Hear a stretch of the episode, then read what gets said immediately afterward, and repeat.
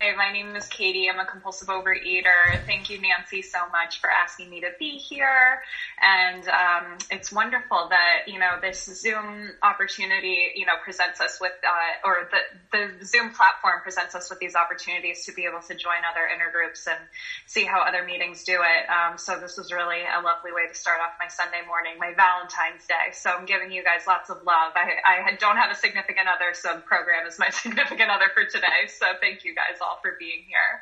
Um, so I'm going to read um, from the big book. If anyone wants to read along, I'm going to read out, out loud. Um, it's page 315 um, the story is My Chance to Live, and um, just a couple really juicy paragraphs that I'm going to read from and then uh, share on it. So it's at the bottom of 315, and it goes like this When I couldn't find an easier, softer way, I looked for the person with the magic wand the one person in AA who could make my life, make me all better right now.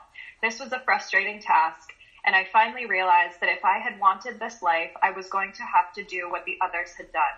No one made me drink, and no one was going to make me stay sober. This program is for people who want it, not people who need it.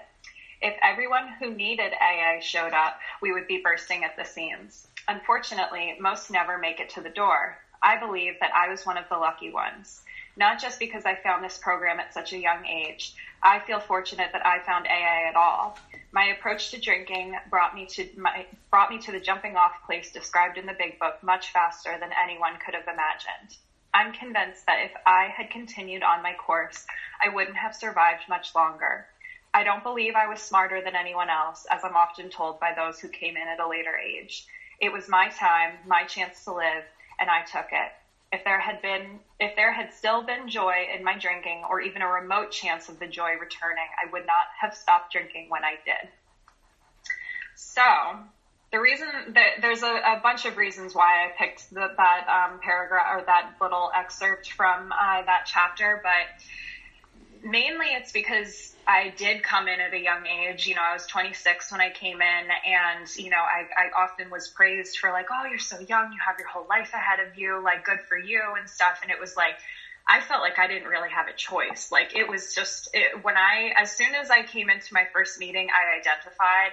Even though my first meeting was actually kind of awkward, there was only like four people, and like everyone who was who was there had been abstinent for like over two decades. So they were like completely neutral around food and I was like a fresh newcomer, like really in the food and I needed to hear what it was like. And everyone was like, I'm just neutral around food. I don't think about it anymore and stuff. And yet there was something in me that told me try another meeting, like just, just keep coming back. And thank God I did because the second meeting that I came to, um, I, you know, it was, there was, you know, people more my age and, you know, hearing people share about the full spectrum of the disease, you know, the body obsession, the anorexia, the bulimia, the dieting, the, you know, just compulsive weighing myself, like all of it. And, um, I just feel so lucky that I came into programs specifically in LA where the recovery is so strong and, you know, was, was able to hear my story like so early on because I was hooked. And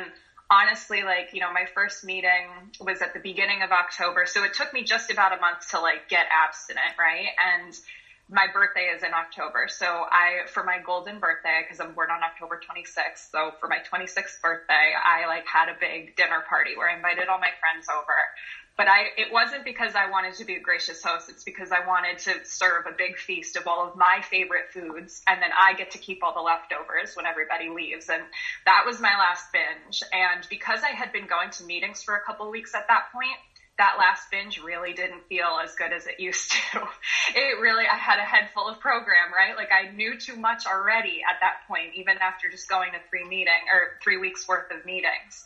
And so finally on November 5th was when I, you know, committed to working this program and I got a sponsor and thank God, you know, because I was already, I was pushing at my top weight, I was like pushing 300 pounds and, you know, as a, as a young person, like to be experiencing some of the physical, you know, symptoms of this disease was just like, I'm too young for this, you know, like to have like knee problems and hip problems and like sleep apnea, you know, where I had to wear the CPAP mask at night and, you know, all of the things that, you know, this, that comes along with this disease.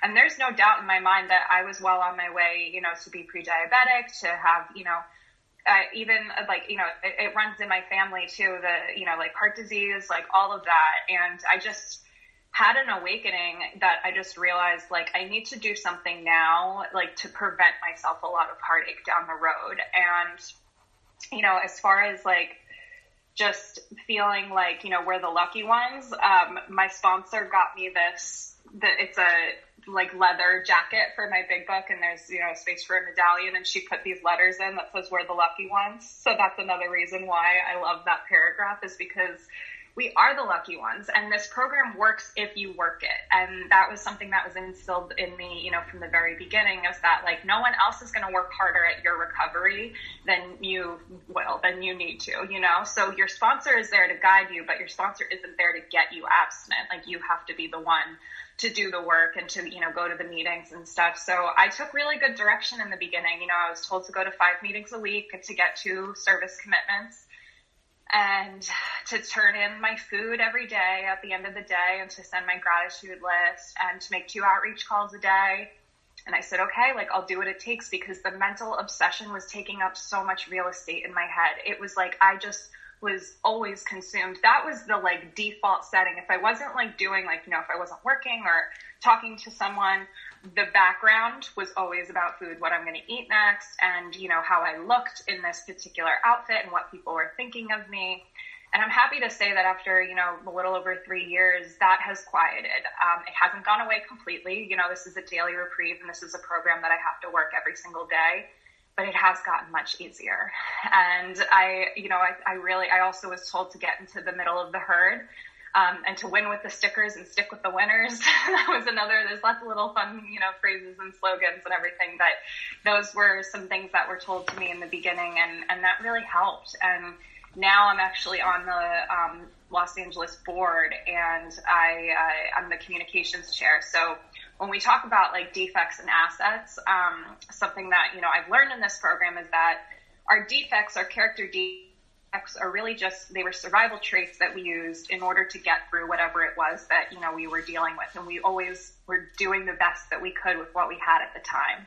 So for me, being a busybody and wanting to gossip and wanting to know what's going on, like that's kind of, you know, one of my defects.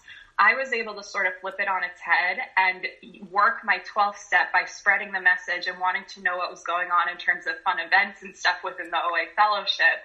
And now I do like the monthly newsletter and work on the website and stuff. So there's, there's ways that, you know, this program has not changed me, like from, you know, it's like that I'm a completely different person, just like fine tuned me, you know, like taking the things that, I naturally, you know, that the gifts that God has naturally given me and, you know, using them to be of service to others. And it's just such a gift because like, I mean, here I am like, you know, sharing eight about minutes. this and I've, thank you so much. Here I am eight minutes in that I have hardly talked about the food and that's what's so beautiful about this program is that it's about the food, but it's not about the food, you know, that the food was always, the the solution you know food wasn't really the problem. Like food was just the symptom of what was going on you know underneath. And for me i mean it could have been anything. It could have been alcohol. It could have been drugs. It could have been shopping. It ended up being food for me. And food you know it's an interesting thing with our program because we have to interact with it three times a day. You know it's not like some of the other programs where you abstain completely no matter what and that has been a really interesting journey for me because like I love cooking, but I have to be careful that it doesn't get too sexy or too exciting because then it's like, you know, the obsession and the, you know, the compulsion comes in. So learning how I can feed myself nourishing meals three times a day and it feel like a loving gift from God and not like a, a um, reward or a punishment because that was always how I viewed food up until this point was just like if I was bad the night before then I would restrict or you know go on a diet the next day you know. Or if I had a special event coming up that's another thing that came up recently is I'm going to be a bridesmaid in a wedding in September and I got fitted for one of the for the dress for the bridesmaid's dress and like my disease was like, well, if you start working out now, like, you know, work out your arm, like incorporate an arm workout now, you know, then you'll, by the time September comes around, then, you know, you'll, and it's just like, oh no, honey, it's not about you. It's not your wedding. No one cares. No one's going to be looking at you, you know? So I get to be humble in that way too. You know, that's another thing that program has taught me. So, I am so grateful that I caught this when I did. And the, the last thing that I'll say is that like, I love the fact that I would not be able to disappear without a trace. If I just stopped coming to meetings, people would call me. People like people would check up on me. People would be like, "Hey, where have you been?" Like I have commitments. Like I am enmeshed in this program. Like it is a part of my daily life throughout the day. You know, like I do my morning meditation and prayer practice. You know, first thing in the morning, and then I usually um, you know, do my meetings in the evenings, but throughout my day, when someone pisses me off at work or whatever, it's like, okay, God, like I have to accept the things that I cannot change, people, places, and things and stuff. So it's really, it's just been such a gift, especially during this past year with COVID. I'm so grateful that this is like my social time. This is like where I get to interact with other people, and this is where I get to hear that I'm not alone and that other people are feeling the isolation and um, you know, just missing real life and everything. So I hope everybody stays health, healthy and safe. And I can't wait to hear your shares. So thank you all so much.